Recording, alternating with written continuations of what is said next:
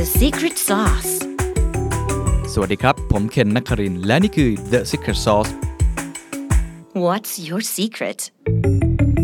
CEO Pfizer เผยทำสิ่งที่เป็นไปไม่ได้ให้เป็นไปได้ ก็คือการผลิตวัคซีนโควิด -19 ที่ปกติใช้เวลานับ 10 ปี เหลือเพียงแค่ไม่ถึง 8 เดือน เป็นเทคโนโลยีใหม่ mRNA ที่ไม่เคยเกิดขึ้นในโลก เขาทำได้อย่างไร วันนี้อยากชวนคุยเรื่องนี้นะครับ เพราะว่าบังเอิญผมได้อ่านบทความหนึ่งใน Harvard Business Review ครับ คุณอัลเบิร์ตบูล่าเป็น CEO Pfizer มาเขียนเองเลยนะครับ มาถอดรหัสความสำเร็จที่เกิดขึ้น แน่นอนตอนนี้เราเห็นมีวัคซีน 12 ตัวที่ตอนนี้กำลังกระจายไปสู่ทั่วโลกนะครับ แต่ว่า Pfizer เป็นบริษัทแรกครับ ที่ได้รับการ approve แบบฉุกเฉินนะฮะแล้วก็เป็นบริษัทแรก ๆ ครับ ที่ผลิตวัคซีนออกมาทันตามความต้องการ รวมทั้งยังเป็นบริษัทขนาดใหญ่ด้วยครับว่าเขาทำได้อย่างไรตรงนี้มันน่าสนใจมาก บริษัทอื่นๆเขาก็ทำได้ดีเหมือนกันนะครับ แต่เผอิญว่าบริษัทนี้เขามีการถอดรหัสความสำเร็จมาให้เราได้อ่านกัน ผมว่าน่าสนใจว่าไอภารกิจที่เขาเรียกว่ามูนช็อตหรือการไปดวงจันทร์เนี่ยนะฮะในเชิงทางการแพทย์แบบเนี้ยมันเป็นไปได้ยังไงที่เกิดขึ้น คือต้องเล่าให้ฟังก่อนนิดนึงนะครับว่าปกติแล้ววัคซีนเนี่ยนะฮะเขาใช้เวลาเป็น 10 ปี แล้วก็บางครั้งเนี่ยอาจจะใช้เทคโนโลยีเดิมด้วยซ้ำคือกว่าจะทำเนี่ยมันใช้กระบวนการมากมาย หลายท่านคงทราบดีอยู่แล้ว เพราะต้องประเมินความปลอดภัย ประเมินความเสี่ยงมากมาย แต่ว่าพอเป็นภารกิจแบบนี้ที่ดูจะเป็นไปไม่ได้เลย เขาก็อาศัยแรงร่วมแรงร่วมใจทุกอย่างให้มันเกิดขึ้นได้ แล้วเขาก็ถอดรหัสออกมาให้เราได้เห็นนะครับว่าเขาทำได้อย่างไร ผมเล่าอย่างนี้ก่อนนะครับว่าคุณอเบิร์ตบูล่าเนี่ยเขาเล่าให้ฟังว่า ตัวเขาเองเนี่ยอยู่ที่ไฟเซอร์เนี่ยประมาณ 27 ปีแล้ว ต่เต้าจากตำแหน่งเล็กๆนะครับ สิ่งที่เขาเชื่อมากที่สุดก็คือเรื่อง patient first mentality ก็คือเชื่อเรื่องอคนไข้เป็นหลักนะฮะ คิดอะไรก็ตามเนี่ยให้คิดถึงผู้ป่วยเป็นหลัก มันก็คล้ายๆกับ customer centricity หรือว่าที่ผมใช้ก็คือ audience centricity อะไรประมาณนั้นอยู่แล้ว เขาทำลักษณะเนี้ย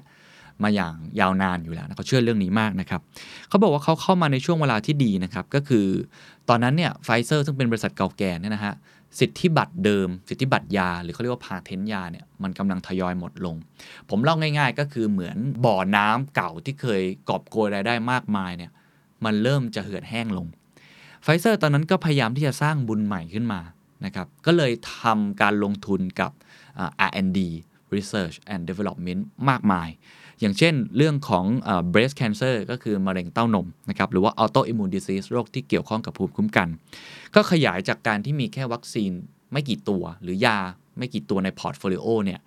กระจายความเสี่ยงมี pipeline ที่รองรับอยู่มากมาย แล้วก็กระโดดเข้าสู่เทคโนโลยีใหม่ของทางการแพทย์ ไม่ว่าจะเป็นเรื่องของ target cancer นะครับหรือว่าเรื่องของ gene therapy พูดให้เข้าใจง่ายๆ ก็เหมือนกับตอนนี้ที่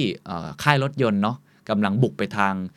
electric vehicle หรือ EV ในทางการแพทย์เนี่ยอะไรที่อยู่ forefront ที่สุดก็คือเนี่ยครับเรื่องของมะเร็งเป้าหมาย เรื่องของ gene therapy ไฟเซอร์ก็พยายามกระโดดเข้าไปตรงนั้นเช่นเดียวกัน คุณบูล่าเนี่ยเขาเล่าถึงขั้นว่าในออฟฟิศเนี่ยจะแขวนรูปคนไข้เอาไว้ ให้เห็นว่านี่คือเหมือนกับเป็นเป้าหมายสูงสุด แล้วก็เริ่มที่จะผมใช้คำว่า transform ตัวเองครั้งใหญ่ก็คือเอา Data เข้ามาอยู่ในห่วงโซ่คุณค่าทั้งหมดเลย สิ่งที่เปลี่ยนแปลงที่น่าสนใจที่เขาเล่าให้ฟังก็คือว่าเขามีการ add นะครับหรือเพิ่มสมาชิกของบอร์ดบริหารเนี่ยเข้าไปอีก 4 คน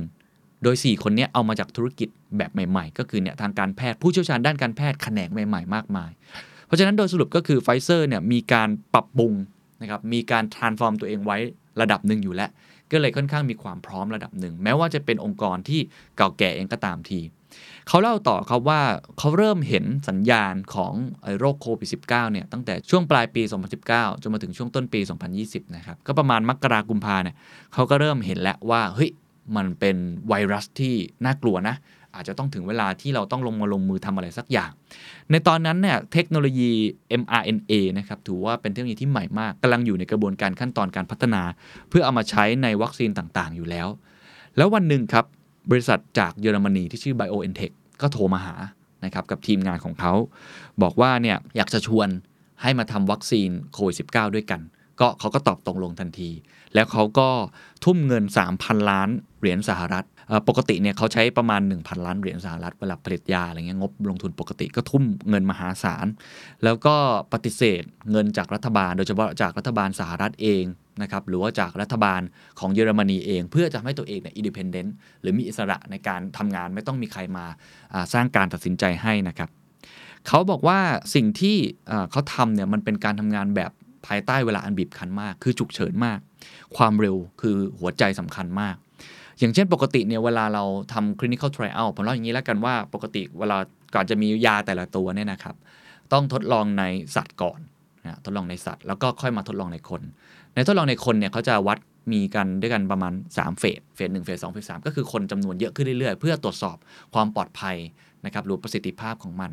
ปกติแล้วเนี่ยถ้าไปถึงเฟสท้ายๆ ก็คือเฟส2กับเฟส3เนี่ยเป็นเฟสที่จะใช้เวลาค่อนข้างนาน เพราะมันอยู่กับคนจริง ๆ มันละเอียดอ่อนมาก แล้วเวลาดูว่ายาตัวไหนจะไปได้รอดเนี่ยหรือว่ามีประสิทธิภาพเพียงพอเนี่ยเขาจะดูเนี่ยช่วงเฟสสามถ้ายาตัวไหนหลุดมาถึงเฟสสามแสดงว่ามีโอกาสแล้วที่ตัวนั้นอะจะออกสู่ท้องตลาดได้ แล้วอาจจะทำเงินได้มหาศาลถ้ามองแบบนักลงทุนนะนะครับ ปกติเฟสสองเนี่ยใช้เวลาประมาณ 1-3 ปี เฟสสามใช้เวลาประมาณ 1-4 ปี รวมๆกันถึงบอกว่ามันเป็น 10 ปีฮะมันใช้เวลานานมาก แต่เขาขอนะครับทาง FDA เลยแล้วก็ขอความร่วมมือจากทุกฝ่ายเลย ขอให้มันเป็นฉุกเฉินจริง ๆ รวบเฟสสองแล้วก็เฟสสามด้วยกัน แล้วก็เหลือระยะเวลาอย่างที่ทุกท่านเห็นคือไม่ถึง 8 เดือนจากเดือนเนี่ยประมาณมีนาคม มาเสร็จสิ้นที่เดือนพฤศจิกายน ก็เมษายนเพิ่งเริ่มเฟสแรกเอง แล้วก็ทำการทดลอง เพราะฉะนั้นมันไม่เคยเกิดสิ่งนี้ขึ้นมาก่อนเลย พร้อมกันนั้นตอนที่รู้แล้วว่าวัคซีนตัวนี้เริ่มมีนัยสำคัญ หรือว่าเริ่มมีการทดลองที่ดีขึ้นเป็นไปได้มากขึ้น เขาก็ลงทุนซื้อเครื่องจักร mRNA ทันที เพราะตอนนั้นต้องบอกว่าไฟเซอร์ไม่เคยทำลักษณะแบบนี้มาก่อน ก็ลงทุนซื้อเครื่องจักร นะครับที่สามารถผลิตแบบเนี่ยเทคโนโลยีใหม่คือ mRNA ได้ทันที เพราะฉะนั้นโดยสรุปเนี่ยเขาเล่ามาตรงนี้ให้เห็นนะครับว่าเส้นทางกว่าจะมาถึงตรงนี้มันไม่ง่าย จริง ๆ ผมข้ามไปอันหนึ่งที่เขาเล่าในตอนต้นก็คือเล่าเรื่องความตื่นเต้น ตอนที่ทีมงานเขาเนี่ยโทรมาบอก หรือว่าทำการแอปพรูฟว่าตอนนี้ไอ้วัคซีนที่เข้าไปสู่เฟส3เนี่ยมีประสิทธิภาพ 95%อย่างที่หลายท่านทราบข่าวกันแล้ว เขาเล่าให้ฟังว่าแบบเขากดดันมากนะครับแล้วก็ตอนนั้นมันมีอยู่แค่ 3 ทางเลือกหนึ่งก็คือเจ๊งบงไปเลยฮะที่ลงทุนมาทั้งหมดล้มเหลวโดยสิ้นเชิงอันที่ 2 ก็คืออะอาจจะพอกลับไปกลับมาได้ อันที่ 3 ก็คือมันประสบความสำเร็จไปต่อได้ แล้วก็พร้อมที่จะยื้อยื่นให้กับ US FDA ในการ approve นะครับก็สรุปว่ามันก็อย่างที่เราเห็นคือตอนนี้มันก็ประสบความสำเร็จทำมาได้ อันนี้คือเล่าให้ฟังคร่าวๆก่อน ทีนี้ถามว่าอะไรคือบทเรียนครับ ที่สามารถทำให้เขาทำได้สำเร็จในระยะเวลาสั้นขนาดนี้ คุณอัลเบิร์ตบูล่าเนี่ยถอดรหัสออกมานะครับ 6 ข้อ แล้วผมคิดว่าเป็น 6 ข้อที่ทุกท่านเอาไปใช้ได้เลยนะครับ โดยเฉพาะช่วงระยะเวลาแบบนี้ที่มันดูเป็นสิ่งที่เป็นไปไม่ได้ อยู่เต็มไปหมดในโลกใบนี้ เราอาจจะเหนื่อยเราอาจจะเครียดเราอาจจะท้อกับสภาวะเศรษฐกิจแบบนี้ แต่ผมเชื่อว่าตัวอย่างของไฟเซอร์เนี่ยแม้ว่าจะอยู่คนละอุตสาหกรรมเป็นบทเรียนที่ดีมากที่คุณเอาไปใช้ได้นะครับ ข้อที่1ครับเขาพูดว่ามันคือทีมเวิร์กครับ คือการทุ่มเวลาสรรพกำลังทั้งหมดลงไป ทุกคนที่มีหน้าที่ที่เกี่ยวข้องทั้งหมด โดยเฉพาะคุณอัลเบิร์ตบูร์ลาเองเขาบอกว่าเขาทำการทุ่มเทพลังงานนะครับพลังกายพลังใจทั้งหมดให้กับโปรเจกต์นี้ให้ประสบความสำเร็จให้ได้ ใช้เวลา 8 เดือนเนี่ยเขาบอกว่าทีมงานของเขาที่ทำเกี่ยวข้องทั้งหมดเนี่ยนะครับ ไม่มีวันหยุด ไม่ได้เจอหน้าครอบครัว ไม่ได้เจอหน้าเพื่อนฝูงเลยเสาร์อาทิตย์ก็ไม่มี เพราะว่าต้องทำงานนี้ให้สำเร็จ เพราะฉะนั้นทีมเวิร์กเลยสำคัญมาก เรื่องของ collaboration จะทำโปรเจกต์อะไรที่มันดูเป็นไปไม่ได้ ต้องมีทีมเวิร์กก่อนนะครับ อันที่หนึ่งแล้วเขาก็ขอบคุณในบทความนี้เลยว่า เขาเป็นหนี้นะครับกับทุกๆ คนที่ลงมือลงแรงทำอย่างจริงใจ แล้วก็ตั้งใจมาก ข้อที่2ครับเขาบอกคือ purpose first มากกว่า financial คือแน่นอนแหละครับว่าบริษัทก็คือธุรกิจนะครับ ต้องทำกำไรแล้วเราก็เห็นแล้วว่าไฟเซอร์ล่าสุดนี้รายได้กำไรนี่โอ้โหสูงเลยนะครับ เพราะว่าขายได้เยอะมาก แต่ ตอนที่เขาเริ่มต้นทำเนี่ยเขาบอกว่าถ้าเกิดเอาเรื่องการเงินขึ้นมานำเนี่ยไม่สามารถทำให้ภารกิจนี้ประสบความสำเร็จได้ เขาต้องเอา purpose ขึ้นมาก่อนว่าเขากำลังจะ save the world กำลังจะช่วยคนไข้ที่จะกำลังป่วยเยอะมาก แล้วกำลังเป็นวิกฤตการณ์ของโลกเนี่ยให้ได้ ทุกคนก็มองเป้าหมายเดียวกัน คือเป็น purpose first นะครับ เพราะฉะนั้นอันเนี้ยสำคัญมากว่าเวลาคุณทำอะไรเนี่ยให้เอาเป้าหมายที่เป็นเรื่องของการสร้าง Impact นำก่อนที่จะเอาตัวเงินมา แล้วเดี๋ยวตัวเงินมันก็จะมาเองตามมานะครับ อันที่ 3 ครับเขาใช้คำว่ามันคือ Moonshot Challenge คือต้องท้าทายทีมงานตัวเองทำสิ่งที่เป็นไปไม่ได้ให้เป็นไปได้ บอกทุกคนเลยว่านี่คือภารกิจที่เป็น Moonshot นะฮะนี่คือสิ่งที่ยาก แต่ว่ามันมีความเป็นไปได้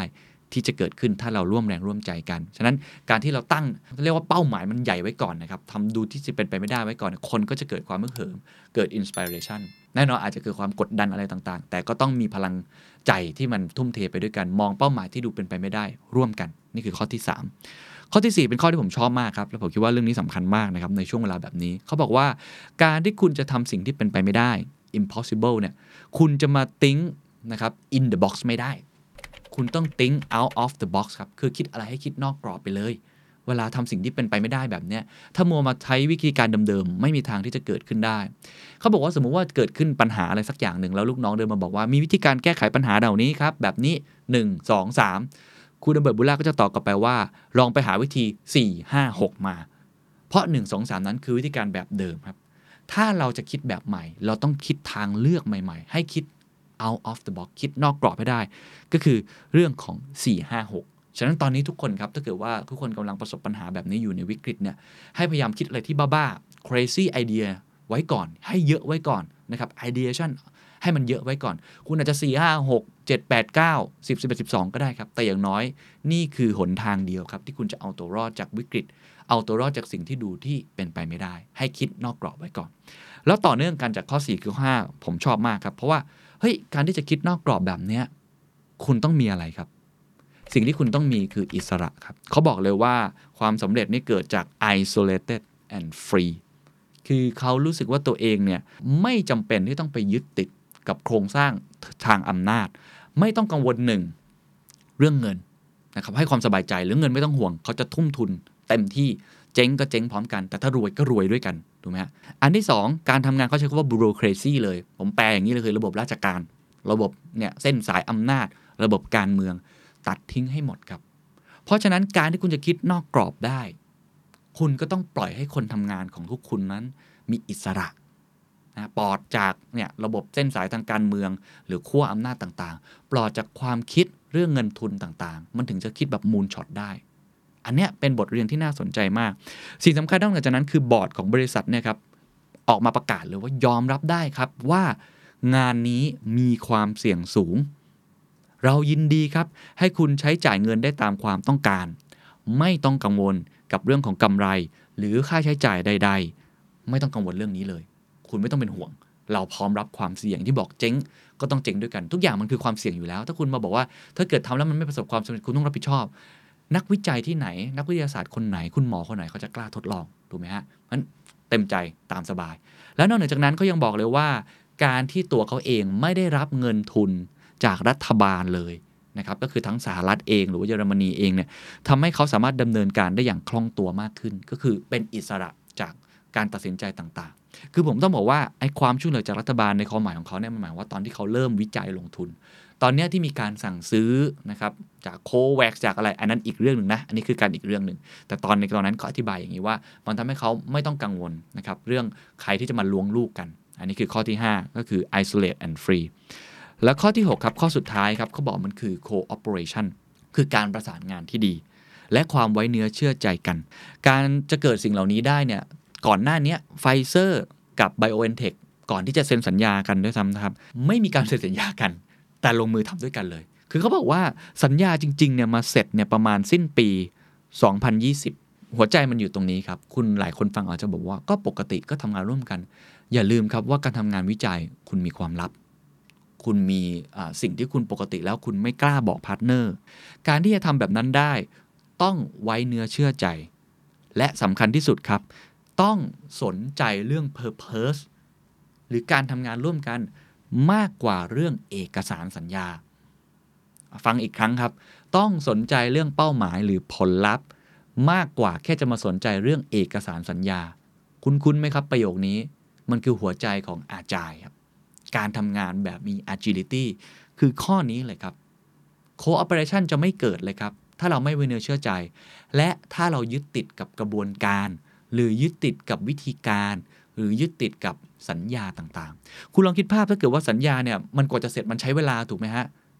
สิ้นปี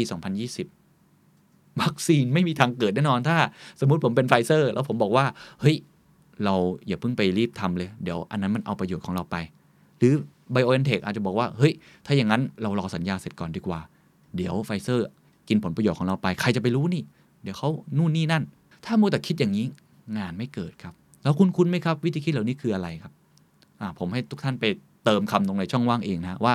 ไม่ว่าจะเป็นการยื่นขอทะเบียนยาอะไรต่างๆ เนี่ยมันคือการยึดติดอยู่กับเรื่องเอกสารสัญญา แน่นอนมันสำคัญครับ แล้วมันจำเป็นแล้วมันไม่ควรจะผิดพลาด แต่ตอนนี้อย่าลืมว่าสถานการณ์มันไม่ปกติ มันคือสถานการณ์ฉุกเฉิน เมื่อคุณอยู่ในสถานการณ์ฉุกเฉิน คุณก็ต้องทำวิธีการแบบฉุกเฉินนอกเหนือจะต้องคิดนอกกรอบ think out of the box แล้ว คุณต้องไม่ได้ไปสนใจรายละเอียดยิบย่อย เดี๋ยวค่อยมาเก็บตอนหลังก็ได้ แต่ต้องทำให้อยู่ในกรอบนะ ไม่ใช่แบบว่ามีการคอร์รัปชันอะไรกันอีกเรื่องหนึ่งนะฮะฉะนั้นเรื่องนี้ผมว่าเป็นบทเรียนที่ดีมากนะครับ โดยสรุปครับ 6 ข้อทั้งหมดสำหรับ crisis management การทำสิ่งที่เป็นไปไม่ได้ ให้เป็นไปได้ของไฟเซอร์ที่เขาเอามาแชร์กันคุณอัลเบิร์ตบูร์ลาข้อที่ 1 ครับ teamwork ครับไม่มีวันหยุดทุ่มเททุกอย่างฮะข้อที่ 2 purpose first ครับเอาเป้าหมายเป็นสำคัญ ภารกิจนี้ต้องทำให้สำเร็จ ข้อที่ 3 ครับ ถ้าจะท้าทายตัวเอง ผมว่าคล้ายๆกับ Google คือ 10x คือให้คิดในสิ่งที่เป็นไปไม่ได้ไว้เลย มองใหญ่ไว้เลยนะครับ มองเป้าที่ดูแล้วมันห่างไกลจากความเป็นจริง มันก็จะเกิดแรงกระตุ้นแรงฮึกเหิมขึ้นมา ข้อทีสี่4 ถ้าทำสิ่งที่เป็นไปไม่ได้ คุณก็ต้องคิดในสิ่งที่มันเป็นไปไม่ได้เหมือนกัน ก็คือ think out of the box 1 2 3 อย่าเพิ่งไปคิด คิด 4 5 6 7 8 9 ไปเลยนะครับ คิดนอกกรอบทางเลือกใหม่ๆ แล้วข้อที่ 5 ครับ isolate and free จะทำได้คุณต้องให้อิสระกับการทำงานของเขา คุณต้องให้ความสบายใจกับเขา ไม่ต้องกังวลเรื่องเงินนะ ไม่ต้องกังวลเรื่องอำนาจอะไรต่างๆ แต่คุณก็ต้องยอมรับความเสี่ยงได้ด้วย อันนี้ทุกอย่างไม่มีและได้มาฟรีๆ แล้วข้อสุดท้ายครับ cooperation ประสานงานที่ดี ไว้เนื้อเชื่อใจคนกับคนด้วยกัน มากกว่าเอกสาร และสัญญา หรือกระบวนการที่ทำให้คุณอืดอาด ยืดยาดปรับตัวไม่ทันนี่คือ 6 ข้อสำคัญนะครับ แล้วก็เป็นหัวข้อที่ทำให้วัคซีนที่ดูเป็นไปไม่ได้ในเทคโนโลยีใหม่ ๆ ใช้เวลา 10 ปี เกิดขึ้นได้แค่ 8 เดือน ท้ายที่สุดครับ คุณอเบิร์ตบูล่าก็บอกว่ามองไปในข้างหน้าก็คงจะเกิดพันดมิก หรือว่าเกิดโรคอีกมากมายที่ท้าทายมนุษย์ ไม่ว่าจะเป็นเรื่องของมะเร็ง ไม่ว่าจะเป็นเรื่องของเทคโนโลยีใหม่ๆ เรื่องจีนเทอราปีหรือว่าจะเป็นเรื่องของเนี่ยในเชิงไวรัสเอง ก็คงจะเกิดขึ้นหลายๆคนก็บอกว่ามันคงไม่ได้จบง่าย ๆ เป็นมาราธอน สิ่งที่จะทำให้เราสามารถที่จะปรับตัวกับโลกที่เป็นไปไม่ได้ โลกที่เป็นคริสตลอดเวลาได้ คุณอเบิร์ตบูล่าบอกว่ามันคือ can do บวกกับ mission driven can do ก็คือทุกอย่างเป็นไปได้ ทุกอย่างทำได้เกิดขึ้นได้จริง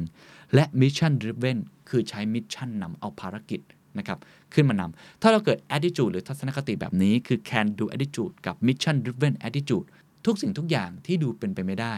ก็จะเป็นไปได้ และเขาทิ้งท้ายเขาก็บอกว่าถ้าเกิดหลังจากนี้มีเพื่อนของเขา มีลูกน้องของเขา มีทีมงานใครก็ตามทีมาถามนะครับ หรือว่ามากังวลกับความไม่สบายใจที่เกิดขึ้นว่าโหทุกอย่างมันดูเป็นไปไม่ได้เลย อนาคตจะเป็นยังไง เขาทิ้งท้ายที่ประโยคนี้เขาบอกว่าให้ look at what the COVID-19 vaccine group accomplished if they could do that we can do this ลองไปดูสิครับ ว่าไอ้ทีมที่ทำวัคซีนโควิด -19 เนี่ยเขาทำสำเร็จได้ยังไง ถ้าพวกเขาทำได้ คุณก็ทำได้ สวัสดีครับ What's your secret? ซาร่า กิลเบิร์ต สตรีผู้อยู่เบื้องหลังวัคซีนแอสตร้าเซนเนก้าวันนี้อยากชวนคุย The Secret Sauce นะครับ เบื้องหลังความสำเร็จของวัคซีนโควิด -19 อีกตัวหนึ่งครับ ก็คือ Oxford AstraZeneca เป็นชนิดแบบ Viral Vector นะครับ ใช้ในเมืองไทยเยอะด้วยเป็นวัคซีนหลักเลยนะครับ เพราะเราสามารถผลิตในโรงงานสยามไบโอไซแอนซ์ได้ ผมเคยพูดถึงวัคซีน mRNA ที่ชื่อว่า Pfizer ไปแล้วในตอนหนึ่ง พูดถึงเบื้องหลังความสำเร็จที่ย่นระยะเวลาจากประมาณ 10 กว่าปีเนี่ยนะฮะเหลือแค่ 8 เดือนได้ จากการทำงานร่วมกันของ Pfizer กับบริษัท BioNTech จากเยอรมนี หลายคนก็ชอบนะครับ วันนี้ก็เลยอยากชวนคุยกับวัคซีนอีกตัวหนึ่ง ซึ่งถือว่าเป็นวัคซีนที่ใช้เยอะที่สุดในโลกนะครับ ก็คือ AstraZeneca Oxford ถือว่าเป็นเรื่องราวที่น่าสนใจไม่แพ้กัน เพราะว่าใช้เวลาประมาณ 10 เดือนนะฮะ ก็สามารถที่จะเข็นนวัตกรรมระดับโลกนี้ออกมา ช่วยเหลือคนเป็นหลายร้อยล้านคนนะครับพอดีว่ามันมีคลิปคลิปหนึ่งครับ ผมได้เห็นเมื่อประมาณอาทิตย์2อาทิตย์ก่อนหน้านี้ ก็คือเป็นคลิปการแข่งขันกีฬาเทนนิส วิมเบิลดันหลายคนอาจจะงง เอ๊ะวิมเบิลดันมาเกี่ยวอะไรกับวัคซีนแอสตราเซเนกาคือถ้าย้อนกลับไปดูเนี่ยเราจะเห็นแล้วนะครับว่ามันมีการ standing ovation เกิดขึ้นในระหว่างการแข่งขัน เราเห็นเลยว่าคนลุกขึ้นมาเนี่ยนะฮะแล้วก็ปรบมือให้กับผู้หญิงคนหนึ่ง เธอก็ดูจะงงๆนะฮะว่าโอ้ยปรบมืออะไรกันเยอะแยะเป็นนาทีนะฮะ เธอก็ดูประหม่าประหม่าเธอดูเป็นผู้หญิงธรรมดาธรรมดาครับ ผมยาวแล้วก็ใส่แว่นดูเป็นเหมือนนักวิจัยเป็นเหมือนคุณหมอนะครับ แล้วเธอก็มีอาการประหม่าประหม่าเมื่อคนตบมือให้ แล้วคนก็ตบมือไม่หยุดเลยครับ ลุกขึ้น standing ovation แล้วก็ขอบคุณนะครับ ที่เธอได้ช่วยชีวิตคนหลายล้านคน ผู้หญิงคนนั้นก็คือซาร่ากิลเบิร์ตครับ เป็นภาพที่น่าประทับใจมากๆนะครับ พอเห็นเหตุการณ์ดังนั้น ผมก็เลยไปสืบค้นข้อมูลมานะครับ ทีมงานก็ช่วยกันหาข้อมูลว่า เอ๊ะอะไรที่อยู่เบื้องหลังความสำเร็จของเธอ เพราะเธอเป็นหนึ่งในผู้ที่ร่วมคิดค้นเทคโนโลยีนี้ขึ้นมาได้นะครับ ล่าสุดเนี่ยเธอได้รับการแต่งตั้งจากควีนอลิซาเบธที่2นะครับให้มีชื่อนำหน้าคำว่า Dame นะ Dame นี่คล้ายๆกับเซอร์ครับ คือเป็นการให้เกียรติกับผู้หญิง ก็จะเรียกได้ว่าเธอเป็นบุคคลที่มีชื่อเสียงมากในตอนนี้ แม้ว่าตัวเธอเองจะดูเป็นคนที่ค่อนข้างที่จะ introvert หรือว่าเก็บตัวก็ตามที ลองไปถอดรหัสกันดูครับว่าอะไรที่ทำให้เธอประสบความสำเร็จในตรงนี้ เราคิดว่าน่าจะเป็นบทเรียนที่ดีกับทุกท่านนะครับ ข้อที่1ครับต้องบอกว่าเธอเป็นคนที่คิดการใหญ่มากๆนะครับเวลาทำอะไร คิดอะไรที่ค่อนข้างที่จะเป็น breakthrough คือตอนแรกเนี่ยคุณซาร่ากิลเบิร์ตเนี่ยเขาเข้าไปเกี่ยวข้องกับการพัฒนาวัคซีน ที่เรียกว่า universal flu vaccine อยู่แล้ว มันก็ความหมายก็ตรงตัวนั่นแหละครับ ก็คือวัคซีนแบบครอบจักรวาล ก่อนหน้านี้เรื่องของไข้หวัดใหญ่เนี่ยเราต้องฉีดทุกปีครับ เพราะไวรัสมันมีการกลายพันธุ์ มันมีการพัฒนาตลอดเวลา มันจะมี 2 แบบเขาเรียกว่า drift กับ shift drift ก็เหมือนแค่แถแถไถไปไม่ได้เปลี่ยนอะไรเยอะมาก แต่ shift ทีเนี่ยมันเปลี่ยนแล้วทำให้โอ้โหคนที่ต้องฉีดวัคซีนต้องฉีดทุกปีซ้ำแล้วซ้ำเล่า คนก็อาจจะออกเบื่อเบื่อหน่อยฮะ คุณซาร่ากิลเบิร์ตเนี่ยก็คือพยายามที่จะใช้เทคนิคหลาย ๆ เทคนิคขึ้นมา พยายามจะพัฒนานวัตกรรมนะครับคือคิดใหญ่ไปเลยว่าทำยังไงให้มันประสบความสำเร็จตรงนี้ให้ได้ จะได้ไม่ต้องสิ้นเปลืองเวลาบุคลากร แล้วก็ทรัพยากรการแพทย์ที่ต้องมาฉีดวัคซีนแบบนี้อยู่บ่อย ๆ นะครับซึ่งสิ่งที่เธอทำนะฮะก็คือการที่แทนที่จะไปกระตุ้นเรื่องของร่างกาย ให้สร้างแอนติบอดีขึ้นมา เธอไปกระตุ้นระบบภูมิคุ้มกันให้สร้าง T เซลล์ที่จำเพาะเจาะจงกับไข้หวัดใหญ่แต่ละชนิดขึ้นมา ก็เป็นจุดเริ่มต้นที่ทำให้เกิดวัคซีนประเภทเวกเตอร์ เวกเตอร์หลายคนก็พอจะทราบนะคำก็ตรงตัวนะครับ เป็นเหมือนลูกศรนำทางเป็นอะไรแบบนั้นนะครับเขาเลยเรียกว่า viral vector vaccine ถามว่ามันคืออะไร คือทุกท่านลองคิดภาพไวรัสมันเป็นโปรตีนใช่ไหมครับ มันจะเป็นโปรตีนที่รูปร่างเหมือนมนุษย์ต่างดาวเลยครับ ค่อนข้างจะประหลาด ข้างในเนี่ยมันจะมี genetic code บางอย่างอยู่ในตรงนั้น viral vector vaccine ก็คือการเรียนแบบไวรัส แต่ทำให้เป็นไวรัสที่เป็นเหมือนพาหนะในการส่ง genetic code ตัวนั้น ไวรัสตัวเต็มๆตัวหนึ่งนั้นยังไม่ตายนะครับ แล้วมีหลายประเภทมากๆที่เขาทำมา รูปร่างก็จะไม่เหมือนกัน เดี๋ยวถ้าดู YouTube ผมจะเปิดคลิปไปให้ดูด้วยนะครับ แต่ประเภทที่เอามาใช้กับไอตัวของคุณซาร่ากิลเบิร์ตเขาเรียกว่า adenovirus ซึ่งไม่ได้แปลว่าไวรัสตัวนี้มันไม่ได้มีอันตรายนะครับมันก็ส่งผลให้เกิดโรคได้หลายอย่าง ไม่ว่าจะเป็นไข้หวัดคออักเสบหลอดลมอักเสบท้องเสียหรือตาแดง แต่มักไม่ค่อยร้ายแรงเขาก็เลยเอา adenovirus เนี่ยมาดัดแปลงพันธุกรรม ให้ไม่สามารถที่จะจำลองตัวเองได้ ผู้ภาษาบ้านๆก็คือทำให้มันเป็นหมันเองครับ พอทำให้มันเป็นหมันปุ๊บ แล้วก็คลุมใส่ตัว genetic code เข้าไป ที่สามารถที่จะกระตุ้นภูมิคุ้มกัน พอ genetic code นี่เข้าไปในร่างกายเข้าไปในเซลล์เราแล้วรับไอตัว genetic code ตัวนี้เข้าไปแล้ว มันก็จะสร้างกระตุ้นภูมิคุ้มกันให้เกิดขึ้นกับแล้วแต่โรคที่เขาพยายามที่จะเฉพาะเจาะจงนะครับกิลเบิร์ตเนี่ยสนใจไวรัสไข้หวัดใหญ่ต่างๆ มาโดยตลอดนะครับ และเมื่อเกิดการระบาดของไวรัส MERS นะครับ หรือว่า Middle East Respiratory Syndrome ซึ่งก็ถือว่าเป็นโคโรนาไวรัสสายพันธุ์คล้ายๆโควิดนะฮะ เธอก็สาธิตให้เห็นว่าถ้าเอาอะดีโนไวรัสเนี่ยมาดัดแปลงพันธุกรรม แล้วเขาก็ใช้โค้ดที่เรียกว่า CHADOX1 ซึ่งเป็นอะดีโนไวรัสมาจากลิงชิมแปนซี แล้วก็ใส่เจเนติกโค้ดเข้าไป ก็ถือได้ว่าเป็นพาหนะ ที่น่าสนใจอันใหม่ที่เป็นความก้าวหน้านวัตกรรมในตอนนั้นมากเลย อันนี้แหละครับเป็นการคิดใหญ่ของเธอนะครับที่เธอไม่ได้หยุดอยู่แค่ปัญหาเล็กๆ ที่เธอพยายามจะแก้ แต่เธอพยายามจะแก้ปัญหาใหญ่เลย ซึ่งอันนี้คือ universal เลยนะปัญหาแบบครอบจักรวาลแบบนั้นเลย อันนี้คือข้อที่1นงนะครับที่เธอสามารถทำได้สำเร็จ และมันก็เลยต่อยอดมาในข้อที่2ครับก็คือการที่เธอนั้นเดินเครื่องเร็ว มองการไกล อย่างที่ผมเล่าไปแล้วครับว่าถ้าเกิดว่าเธอไม่มีพื้นฐานแบบนี้มาก่อน เธอไม่มีทางเลยครับ ที่จะสามารถ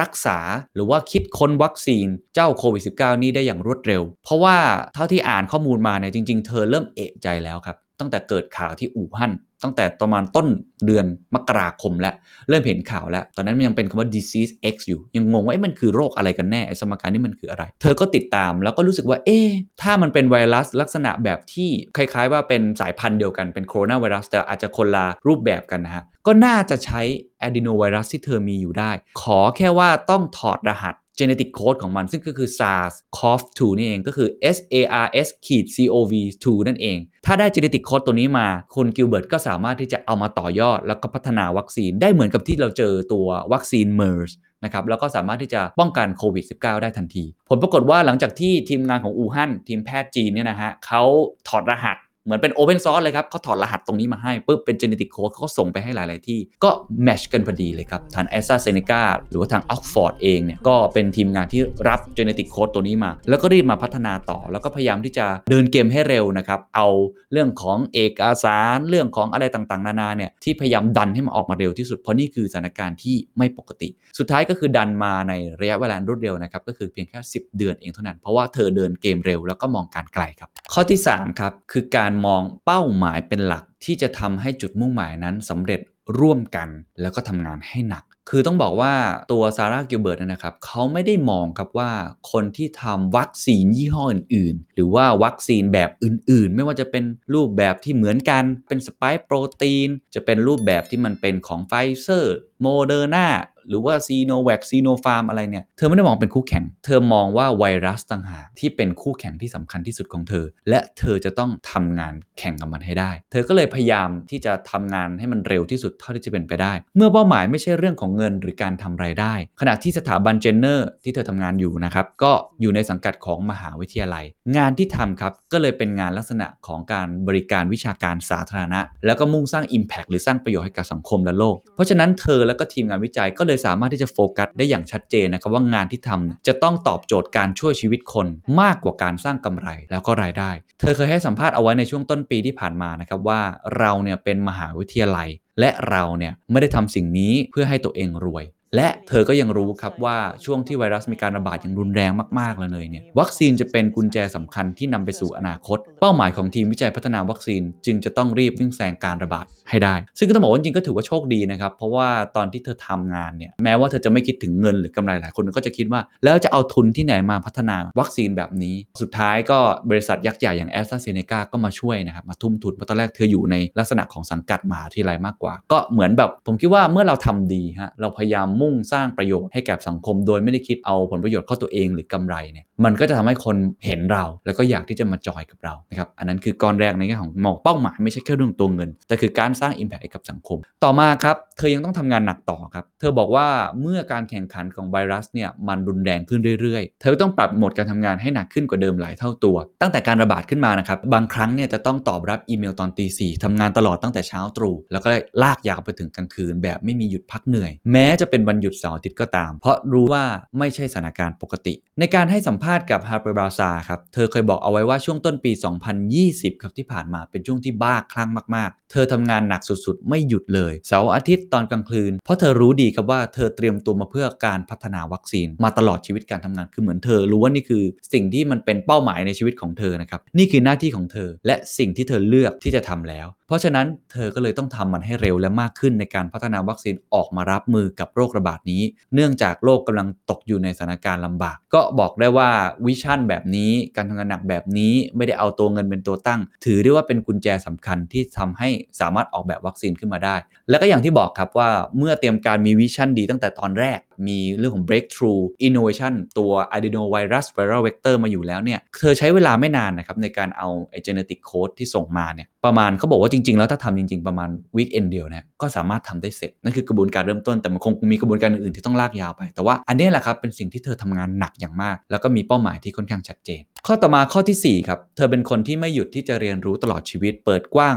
รับความรู้แล้วก็รับสิ่งใหม่ๆเสมอนะครับย้อนกลับไปที่ประวัติของคุณซาร่ากิลเบิร์ตสักเล็กน้อยนะครับเธอเนี่ยพบว่าตัวเองสนใจความรู้ทางด้านการแพทย์เนี่ยแล้วก็เรียนจบด้านชีววิทยาจากมหาวิทยาลัยอีสต์แองเกลียนะครับก่อนที่จะไปทำปริญญาเอก โดยศึกษาด้านพันธุกรรมศาสตร์แล้วก็ชีวเคมีที่มหาวิทยาลัยฮัลล์นะครับจากนั้นเธอก็หันมาให้ความสนใจกับความสัมพันธ์ระหว่าง host กับปรสิตในโรคมาเลเรียถัดมาก็เลยได้เข้ามาร่วมทำงานกับมหาวิทยาลัยออกซฟอร์ดในฐานะนักไวรัสวิทยา จนสุดท้ายก็มาเป็นศาสตราจารย์ด้านวัคซีนประจำสถาบันเจนเนอร์ ซึ่งเน้นหนักเรื่องวัคซีนโดยเฉพาะ ทั้งหมดจะเห็นได้ว่าองค์ความรู้นี้เธอไม่ได้เจาะจงแค่เรื่องวัคซีนมาตั้งแต่ต้น แต่มันมีความเกี่ยวข้องกันอยู่ เส้นทางของคุณซาร่ากิลเบิร์ตเนี่ยก็เหมือนเป็นการประยุกต์ใช้ครับแล้วก็เป็นการที่พยายามจะคว้าโอกาสต่างๆ เข้ามาเรียนรู้สิ่งใหม่ๆเสมอๆ ไม่ว่าจะเป็นความรู้จากด้านจุลชีววิทยา ไปจนถึงพันธุกรรมศาสตร์ ชีวเคมี แล้วก็ไวรัสวิทยา ทั้งหมดนี้คือการที่เธอเนี้ยไม่หยุดอยู่กับที่ แล้วก็พยายามเรียนรู้สิ่งใหม่ แล้วก็มี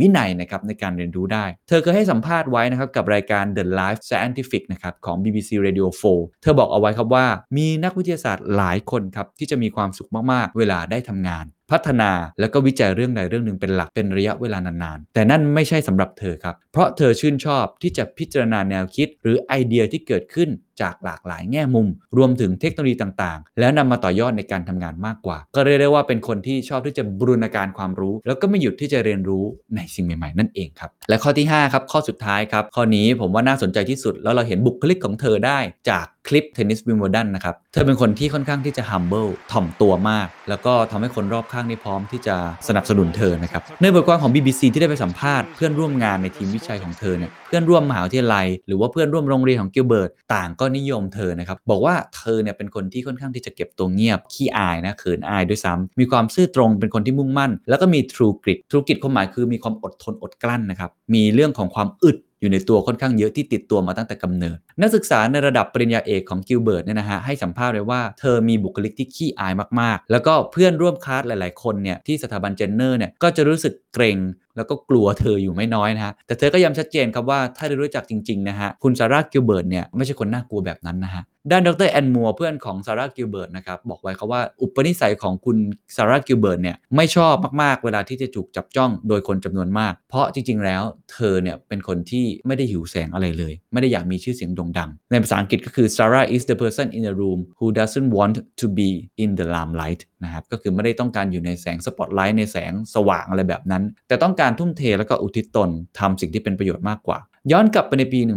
1998 ครับ เธอได้ให้กำเนิดลูกแฝด3นะ triplet เลยนะฮะ ครั้งหนึ่งในบทความเรื่อง work life balance ครับ คุณซาร่ากิลเบิร์ตได้อธิบายว่าค่าใช้จ่ายด้านเนอร์เซอรี่ในการดูแลลูกของเธอตอนนั้น เป็นค่าใช้จ่ายก้อนโตมากเพราะมี 3 คนนะฮะ ซึ่งอาจจะมากกว่าเงินรายได้ของเธอ ในฐานะนักวิทยาศาสตร์วุฒิปริญญาเอกด้วยซ้ำไป แต่คนที่ช่วยให้เธอก้าวมาจนถึงทุกวันนี้ได้ก็คือสามีของเธอคุณร็อบรันเดลนะครับที่เสียสละเลี้ยงดูลูกๆ ให้กับเธอ ปัจจุบันนี้ครับลูกๆแฝด3ของซาร่าก็เดินตามรอยแม่นะครับด้วยการเข้าศึกษาที่สาย วิชาด้านชีวเคมีที่มหาวิทยาลัยเหมือนกันทั้ง 3 คนเลยครับ โดยทุกคนเป็นอาสาสมัครเข้าร่วมการทดสอบ รับการฉีดวัคซีนของออกซ์ฟอร์ดในระยะการทดลองแรกเมื่อปีที่แล้วอีกด้วย ก็เรียกได้ว่าลูกของเธอทั้ง 3 คนก็ยินดีนะครับที่จะเสียสละตัวเองเป็นหนูทดลองให้กับวัคซีนตัวนี้ นี่คือเรื่องราวที่อยู่เบื้องหลังวัคซีนแอสตราเซเนกาซึ่งสำหรับผมนี่คือนวัตกรรมที่ล้ำสมัยของโลกมาก ที่ช่วยชีวิตคนหลายร้อยล้านคน ซึ่งคนที่อยู่เบื้องหลังนั้นไม่น่าเชื่อครับ เป็นผู้หญิงธรรมดาธรรมดาคนหนึ่ง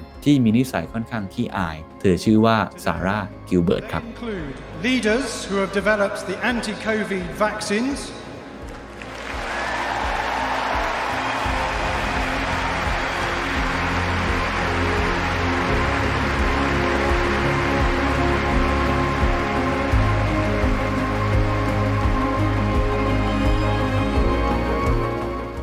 What's your secret? รู้จักแคทเธอรีน คาริโก สตรีผู้บุกเบิกเทคโนโลยี mRNA ต้นกำเนิดวัคซีนไฟเซอร์และโมเดอร์นาเธอผู้นี้ทุ่มเทเวลาทั้งชีวิตกว่า 30 ปีครับ จนปัจจุบันวัคซีน mRNA ได้ช่วยเหลือชีวิตผู้คนหลายล้านคน วันนี้อยากชวนคุยเรื่องต้นกำเนิดของวัคซีน mRNA ครับ หลายคนเรียกร้องมานะครับ หลังจากที่ ตอนก่อนหน้านี้ผมเคยพูดไปแล้วนะครับเกี่ยวกับวัคซีนแอสตราเซเนกาหรือ viral vector ที่เป็นผู้หญิงเหมือนกันครับ คุณซาร่ากิลเบิร์ตวันนี้เป็นทีของวัคซีน mRNA นะครับเรื่องราวน่าสนใจนะครับ เพราะว่าจริง ๆ แล้วเทคโนโลยี mRNA ที่หลายคนมองว่าใหม่ จริง ๆ แล้วเขาทำมานานแล้วครับร่วม 30 ปีเลย โดยผู้หญิงคนนี้แหละครับฝ่าฟันอุปสรรคต่างๆ นานากว่าจะมาถึงวันนี้ได้ แล้วก็น่าสนใจด้วยนะครับว่าเจ้าเทคโนโลยี mRNA ที่หลายคนได้ยินชื่อบ่อยมากเลย Messenger mRNA เนี่ยผมเชื่อว่าหลายคนอาจจะไม่ค่อยรู้ครับว่ามันทำงานกับร่างกายเราข้างในอย่างไร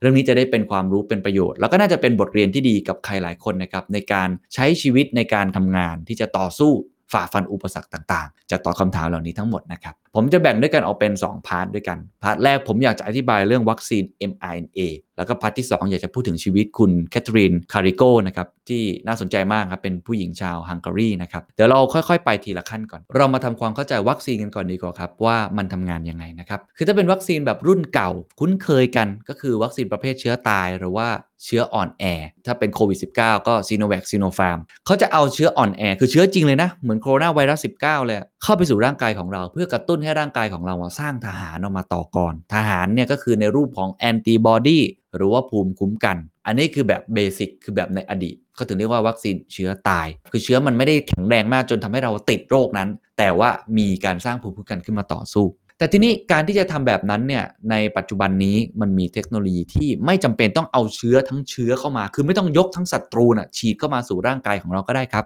แค่เอาสิ่งที่เป็นอาวุธของศัตรูนั้นก็ได้ คือร่างกายเรานี่ฉลาดมาก เราสามารถจดจำแค่อาวุธ เราก็สามารถกระตุ้นภูมิคุ้มกันได้ หรือว่าพูดง่ายๆก็คือพวกแอนติเจนอะไรต่างๆ เป็นโมเลกุลหรือเป็นโครงสร้างของโมเลกุลที่ยื่นออกมาจากตัวเชื้อโรคหรือสิ่งแปลกปลอมนั้นๆ ถ้าเปรียบไปก็เหมือนกับว่าร่างกายเราจดจำแค่รูปร่างลักษณะของหอกดาบที่เชื้อโรคใช้ แล้วเราเนี่ยก็สร้างโล่ที่มีรูปร่างจำเพาะเจาะจงกับหอกดาบเหล่านั้นเนี่ยมาดักจับ ทำให้ไอตัวหอกดาบเหล่านั้นมันสิ้นฤทธิ์หอกดาบในความหมายปัจจุบันนี้หลายคนอาจจะเคยได้ยินคำนี้ครับ ก็คือสป k ค์โปรตีนนั่นเอง ถ้าเราไปดูภาพของไวรัสโคโรนาเนี่ยเราจะเห็นเลยว่ามันเป็นกลมๆ ใช่ไหมครับ แล้วมันก็มีแหลมๆครับสป k ค์โปรตีนขึ้นมาสป k ค์ก็คือยอดแหลมนั่นแหละครับทีนี้ร่างกายของเราเนี่ยไม่จำเป็นจะต้องส่งไวรัสเข้ามาทั้งตัว ถ้าเราสามารถที่จะมีไอตัวสป k ค์โปรตีนแล้วกระตุ้นให้เราสร้างภูมิคุ้มกันต่อไอหอกดาบนั้นได้ เราก็น่าจะเจาะจงกำจัดหรือว่าป้องกันไอเชื้อโรคอันนั้นได้เช่นกัน ทีนี้มาอธิบายต่อแล้ว mRNA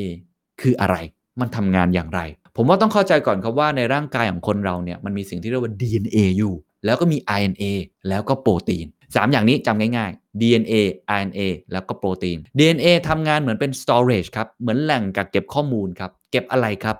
เก็บรหัสพันธุกรรมของเรานั่นเองลำดับเบส ATCG อะไรก็ว่ากันไป หลายคนคงเห็นรูปครับ เป็น 2 เส้น แล้วเป็นเกลียวๆ แล้วก็มีลำดับเบสอยู่ตรงกลาง มีหน้าที่ตรงนั้น RNA มีหลายประเภทมาก แต่ประเภทที่เราจะพูดถึงคือ mRNA mRNA ชื่อก็บอกอยู่แล้วก็คือ messenger RNA หน้าที่เหมือนซอฟต์แวร์เลยครับ เมื่อกี้คือ storage mRNA คือซอฟต์แวร์ในการ transcript ครับคำว่า transcript คือการถอดรหัส มันจะเป็นลักษณะเป็นเส้นเดียวครับ และเป็น temporary เป็นแค่ชั่วคราวด้วย เป็นเส้นเดียว แล้วมีลำดับเบสเป็นแค่ข้างหนึ่งออกมา แล้วเอาลำดับแบบนี้ไปเกาะอยู่กับที่ DNA เพื่อถอดรหัสอะไรบางอย่างหลายคนถามว่าถอดรหัสไปทำไมเหรอไอ้ซอฟต์แวร์ตัวนี้มาถึงอันที่ 3 ครับ ถอดรหัสไปครับเพื่อสร้างสิ่งที่เรียกว่าแอปพลิเคชันขึ้นมา เหมือนคอมพิวเตอร์ของเราเลยครับ มีตัว storage เก็บข้อมูล มีตัวสิ่งที่เรียกว่าซอฟต์แวร์เป็น instruction guide ซอฟต์แวร์มีคู่มือในการผลิตอะไรสักอย่างหนึ่ง แต่มันต้องถอดรหัสมาจาก DNA ก่อน ถอดเสร็จปุ๊บ มันก็เอาเข้าไปในเซลล์ครับ mRNA ตัวนี้ เพื่อที่จะสร้างสิ่งที่เรียกว่าโปรตีนออกมาซึ่งโปรตีนนั้นเอาไปใช้ประโยชน์กับมนุษย์ได้มากมาย อธิบายก็เหมือนเป็นแอปพลิเคชันในโทรศัพท์มือถือของเรา เข้าใจง่ายขึ้นไหมครับ อันนี้คือเทคโนโลยีที่เขามองเห็นในมนุษย์มีอย่างนี้อยู่แล้ว mRNA มันทำอย่างนี้อยู่แล้ว ทีนี้ถามว่าแล้วมันเป็นยังไงเกี่ยวข้องยังไงกับไอโควิด -19 นี้ ลองคิดภาพย้อนกลับไปเมื่อกี้ครับ มีแบบที่เอาเชื้อเข้ามา แล้วเรากระตุ้นภูมิคุ้มกันใช่ไหมครับ ทีนี้เขาก็เลยคิดว่าถ้าเอาสไปค์โปรตีนตรงนั้นนะหรือไอเป็นหอกดาบอันนั้นนะฉีดเข้ามาในร่างกายของเราเลย แล้วร่างกายเราก็อุ้ยอันนั้นมันคือหอกดาบนี่ เพราะฉะนั้นรีบสร้างโลขึ้นมา ไอ้วัคซีนประเภทนี้คือวัคซีนที่ชื่อว่า Novavax นั่นเอง ทีนี้ไอ้วัคซีนของ mRNA เนี่ยมัน advance กว่านั้นครับทุกท่านมัน advance กว่านั้น คือมันไม่ใช่แค่เชื้อตาย มันไม่ใช่แค่ยิงไอ้ตัวโล่ดาบเข้ามาในร่างกาย แต่มันยิงตัวที่สร้างโล่ดาบนั้นเข้ามาเลยครับ ซับซ้อนกว่านั้นนี่ครับ มันยิงตัว mRNA เข้ามา ในเชิงหลักการถ้าเราสามารถเอา mRNA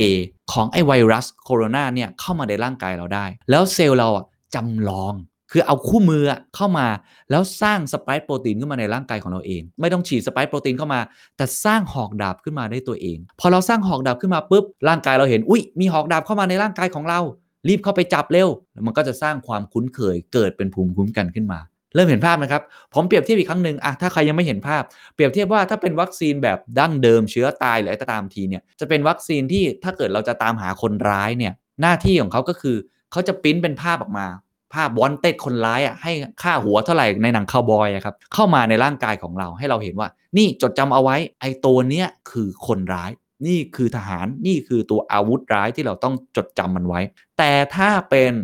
mRNA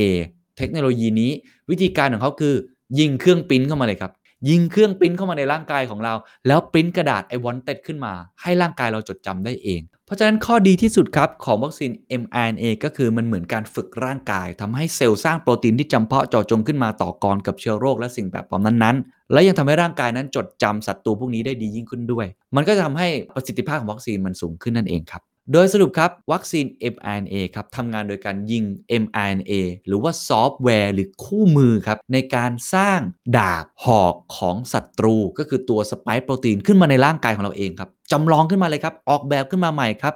สร้างมันขึ้นมาปริ้นมันขึ้นมาใหม่เลย ในร่างกายของเราเอง พอไอ้ร่างกายของเราเห็นว่าอุ้ยจู่ๆมีไอ้สไปค์โปรตีนมีไอ้หอกดาบนี้ขึ้นมา เราก็เลยสร้างภูมิคุ้มกันหรือโล่ขึ้นมา นั่นเองครับ เราเข้าใจการทำงานของ mRNA ไปแล้วนะครับ เรามาดูคนที่อยู่เบื้องหลังเป็นผู้บุกเบิกเรื่องนี้ตั้งแต่ 30 ปีที่แล้วนะครับ ก็คือคุณแคทเธอรีนคาริโกครับ เธอเป็นชาวฮังการีนะครับ แล้วก็ตั้งแต่สมัยเรียนมัธยมเนี่ย เธอฝันอยากเป็นนักวิทยาศาสตร์ แล้วก็เมื่อถึงช่วงเวลาที่เธอได้เป็นนักวิจัยจริง ๆ ตอนนั้นเนี่ยต้องบอกว่านักวิจัยมันไม่ได้ถือเป็นอาชีพที่มั่นคงมากนัก แล้วพอเธอเป็นคนที่อพยพนะเป็นชาวอพยพมาอยู่ที่สหรัฐอเมริกานะเธอก็ค่อนข้างจะยากลำบากถูกกีดกันในหลาย ๆ ด้านนะครับ ตลอดเวลาที่เธอเป็นนักวิจัยต้องบอกว่าเธอเป็นคนที่มุ่งมั่นและเชื่อมากว่าเทคโนโลยี mRNA เนี่ยน่าจะเป็น breakthrough ได้ จะเป็นนวัตกรรมที่เปลี่ยนโลกได้ อาจจะใช้ในโรคมะเร็งก็ได้ หรือใช้ในหลากหลายโรคก็ได้ แต่ตอนนั้นทุกคนมองว่าเป็นเรื่องเพ้อฝันครับ แต่เธอก็มุ่งมั่นในงานของเธอเอง เพราะเธอคิดว่าทุกวันที่เธอไปเนี่ยเธอไม่ได้ไปทำงาน แต่เธอไปเล่นสนุกอยู่ในห้องแล็บต่างๆ ตอนนั้นเนี่ยเธอทำงานหนักมากนะฮะ ถึงขั้นขนาดที่ว่าสามีของเธอเองเนี่ยลองคำนวณเล่นๆนะครับว่าถ้าหากคิดตามจำนวนชั่วโมงที่เธอทำงานแล้วเนี่ยเหมือนได้ค่าตอบแทนชั่วโมงละ 1 ดอลลาร์เอง หรือประมาณ 30 กว่าบาทในฐานะนักวิจัยก็คือทำงานเกินชั่วโมงทำงานชอบทำงานมาก ในนิวยอร์กไทม์เนี่ยเขาใช้คำว่า live for the bench คือไม่สนใจอะคือเหมือนกับนั่งอยู่ในมานั่งสำรองไปเรื่อยๆ ฉันไม่สนใจหรอกว่างานจะเป็นยังไง แต่ฉันสนุกกับมัน สนุกกันในห้องแล็บ ช่วงปี 1989 ครับ เธอได้ย้ายมาทำงานเป็นนักวิจัยกับดรเอเลียตบาร์นาธาน ซึ่งเป็นอาจารย์นักวิจัยในมหาวิทยาลัยแห่งรัฐเพนซิลเวเนีย จนที่สุดกับดรกับเอเลียตกับเธอนะครับ ก็สามารถทำให้เซลล์เนี่ยสร้างโปรตีนชนิดใหม่จากการใส่ mRNA ที่ออกแบบเองเข้าไปได้ แต่ฝันร้ายของคุณคาริโกก็กลับมาอีกครั้งครับ จุดที่ท้อแท้อย่างมากก็คือในปี 1995 ครับ ตอนที่เธอกำลังพยายามที่จะปรับตำแหน่งทางวิชาการ เพื่อเป็นศาสตราจารย์ แต่เพราะไม่ได้รับเงินทุนมากพอที่ทำงานจนเสนอผลงานออกมาได้ เนื่องจากในช่วงนั้นครับ ใครๆ ก็มองว่างานของเธอเป็นเรื่องเพ้อฝัน ก็ m อ a มันอาจจะดูไกลตัวเธอจึงไม่ได้รับตำแหน่งนั้น กล่าวก็คือเธอถูกลดความสำคัญในการทำงาน ซึ่งถ้าใครเจอสถานการณ์แบบนี้อาจจะเซกุดบายไปเลยก็ได้นะครับ นอกจากนี้ครับในปีเดียวกันเองครับ เป็นปีเดียวกันที่สามีของเธอเอง ติดอยู่ที่ฮังการีครับไม่สามารถย้ายมาที่อเมริกาเพื่ออยู่กับเธอได้ เพราะมีปัญหาเรื่องวีซ่านะครับแล้วก็เป็นปีที่เธอตรวจพบครับว่าเธอเป็นมะเร็งเช่นเดียวกัน แต่เธอเองก็ไม่ได้รู้สึกท้อนะครับหรือว่าต้องพักงาน ตรงกันข้ามครับเธอคิดว่าถ้าเธอคิดค้นเทคโนโลยีพวกนี้มาได้ พัฒนาเทคโนโลยีเหล่านี้ได้ น่าจะทำให้ช่วยเหลือชีวิตคนหลายล้านได้ ก็เลยมุ่งมั่นพัฒนางานของเธอต่อไป จนปี 1997 ครับ เธอได้พบกับนักภูมิคุ้มกันวิทยาชาวอเมริกันที่ชื่อว่าดรูไวส์แมนคนนี้จะเป็นคนสำคัญนะครับ ได้ร่วมงานกันเพื่อพัฒนาเรื่องภูมิคุ้มกันอย่างจริงจังแต่ว่าปัญหาตอนนั้นก็คือว่าจะทำอย่างไรให้เซลล์เนี่ยสามารถรับตัว mRNA หรือวัคซีนที่เราฉีดเข้าไปตอนแรก โดยร่างกายไม่แตกตื่นว่าเป็นศัตรูเสียก่อน คือการฉีดไอ้ mRNA เข้าไปในร่างกายเนี่ยในช่วงนั้นนะมันยังเป็นสิ่งใหม่มาก ร่างกายยังตกใจอยู่ ว่า เอ้ย อันนี้มันคืออะไรเนี่ย เป็นศัตรู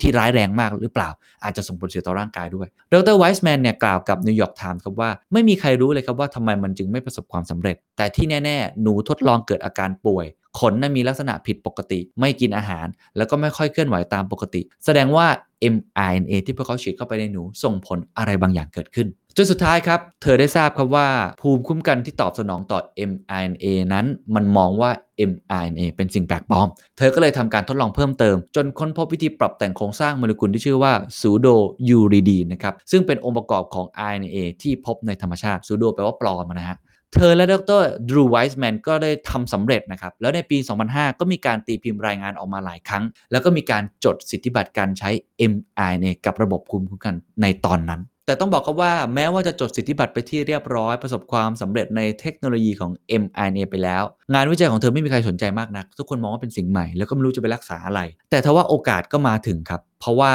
มันไปสะดุดตาของคนที่ชื่อว่าเดริกรอสซี่ เดริกรอสซี่มีความสำคัญอย่างไร คนคนนี้ครับ เป็นบุคคลที่ทำให้ทั้งคู่ก็คือคุณไวส์แมนกับคุณคาริโกเนี่ย ไปพบกับบุคคลสำคัญเต็มไปหมดเลย หนึ่งในนั้นคือพาไปเจอบริษัทที่ชื่อว่า Flagship Pioneering เป็น Venture Capital หรือบริษัทที่ให้ทุนกับสตาร์ทอัพแห่งหนึ่ง ไม่กี่เดือนถัดมาครับ ในปี 2010 ครับ คุณเดริกรอสซี่คนที่พาไปเจอกับบริษัทสตาร์ทอัพและอีกหลาย ๆ คน ก็ได้ก่อตั้งบริษัทใหม่ขึ้นมา บริษัทนั้นมีชื่อว่า Moderna ครับ แต่โชคร้ายยังตกอยู่กับคุณคาริโกอยู่ตลอดนะครับ เพราะเธอไม่ได้ไปทำงานในโบนาน่าบริษัท Flagship Pioneering ซึ่งเป็น VC เนี่ยฮะติดต่อเธอครับ เพื่อซื้อลิขสิทธิ์การค้นพบของคาริโกแต่ว่ามหาวิทยาลัยที่เป็นผู้ให้ทุนเนี่ยนะฮะเจ้าของทุนเนี่ยได้ขายลิขสิทธิ์ไปให้คนอื่นแล้ว สุดท้ายก็คือคุณคาริโกไม่มีอะไรจะขายให้ โอ้โห อุตส่าห์ค้นพบ นวัตกรรม ลิขสิทธิ์อันนี้มาได้ แต่ตัวเองกลับไม่สามารถที่จะได้รับผลประโยชน์จากตรงนี้ รวมทั้งไอ้เจ้าบริษัทโมเดอร์นาเธอก็ไม่ได้มีส่วนร่วมใดๆ ในปี 2013 ครับ เป็นปีที่โมเดอร์นาทำสัญญาร่วมกับแอสตราเซเนกาครับ เพื่อพัฒนาเทคโนโลยี mRNA สัญญานี้มีมูลค่าถึง 240 ล้านดอลลาร์ เป็นจุดที่ทำให้คุณคาริโกเห็นว่า เฮ้ย ไอสิ่งที่เธอค้นพบเนี่ย มันทำเงินได้นี่หว่า คนเริ่มเอามันไปใช้ใน use case จริงแล้ว สุดท้ายครับ หลังจากที่อดทนมาอย่างยาวนาน ตั้งแต่เธอทำงาน 30 ปีที่แล้ว อดทนกับเงินที่อาจจะไม่ได้เยอะมากจากการเป็นนักวิจัยทำงานหนัก สามีเธอก็ไม่สามารถเข้ามาอยู่กับเธอได้ เธอป่วย แล้วก็ไม่มีใครเห็นคุณค่าของเทคโนโลยีที่เธอทำพอเธอทำออกมาแล้วก็ปรากฏว่าเธอไม่ได้รับผลประโยชน์ของมันอย่างเต็มที่ สุดท้ายก็เหมือนโชคเข้าข้างนะครับ ในปี 2013 ครับเธอได้รับโอกาสจากบริษัทที่ชื่อว่า BioNTech ครับได้รับตำแหน่ง Senior Vice President หลังจากนั้นครับก็เกิดศึกระหว่าง 2 บริษัทนี้ตลอดนะครับ ซึ่งเป็น 2 บริษัทที่มีเทคโนโลยี mRNA อยู่ในมือที่ล้ำสมัยที่สุดนะครับ ฝั่งหนึ่งก็คือ Moderna ซึ่งเป็นบริษัทสหรัฐอเมริกา อีกฝั่งหนึ่งคือ BioNTech ก็คือบริษัทจากเยอรมนี แต่ทั้ง 2 บริษัทนี้คุณแคทเธอรีนคาริโกผู้หญิงคนนี้มีส่วนร่วมในการคิดค้นเทคโนโลยีที่อยู่เบื้องหลังอันนี้ ทั้ง 2 บริษัทนี้ตระหนักถึงโอกาสสำคัญนะครับ ดังนั้นก็ BioNTech ก็เลยเกิดความร่วมมือกับไฟเซอร์นั่นเองแหละ ผมเคยเล่าเรื่องนี้การเซ็นสัญญาไปแล้ว เป็นทุนใหญ่ให้ ซึ่งถ้าเทียบกับโมเดอร์นาแล้วเนี่ยไฟเซอร์เนี่ยเป็นบริษัทที่มีประวัติยาวนานกว่ามาก ๆ ก็เป็นการแข่งขันกันนะครับ เพราะว่าโมเดอร์นา10กว่าปีเอง ไฟเซอร์นี่เป็นร้อยกว่าปี ก็กำลังแข่งขันกันทำเทคโนโลยี mRNA นี้เกิดขึ้น จนเกิดเป็นวัคซีนไฟเซอร์ BioNTech แล้วก็วัคซีนของโมเดอร์นานั่นเองนะครับ ผมเล่ามาทั้งหมดนะครับ ก็ทำให้ทุกท่านได้ทราบนะครับ ข้อมูลที่น่าสนใจของการกำเนิดขึ้น แล้วก็การทำงานของ mRNA ว่ามันทำงานยังไง รวมทั้งผู้หญิงที่อยู่เบื้องหลังวัคซีนที่กำลังช่วยเหลือชีวิตคนนับล้าน เธอชื่อว่าแคทเธอรีนคาริโก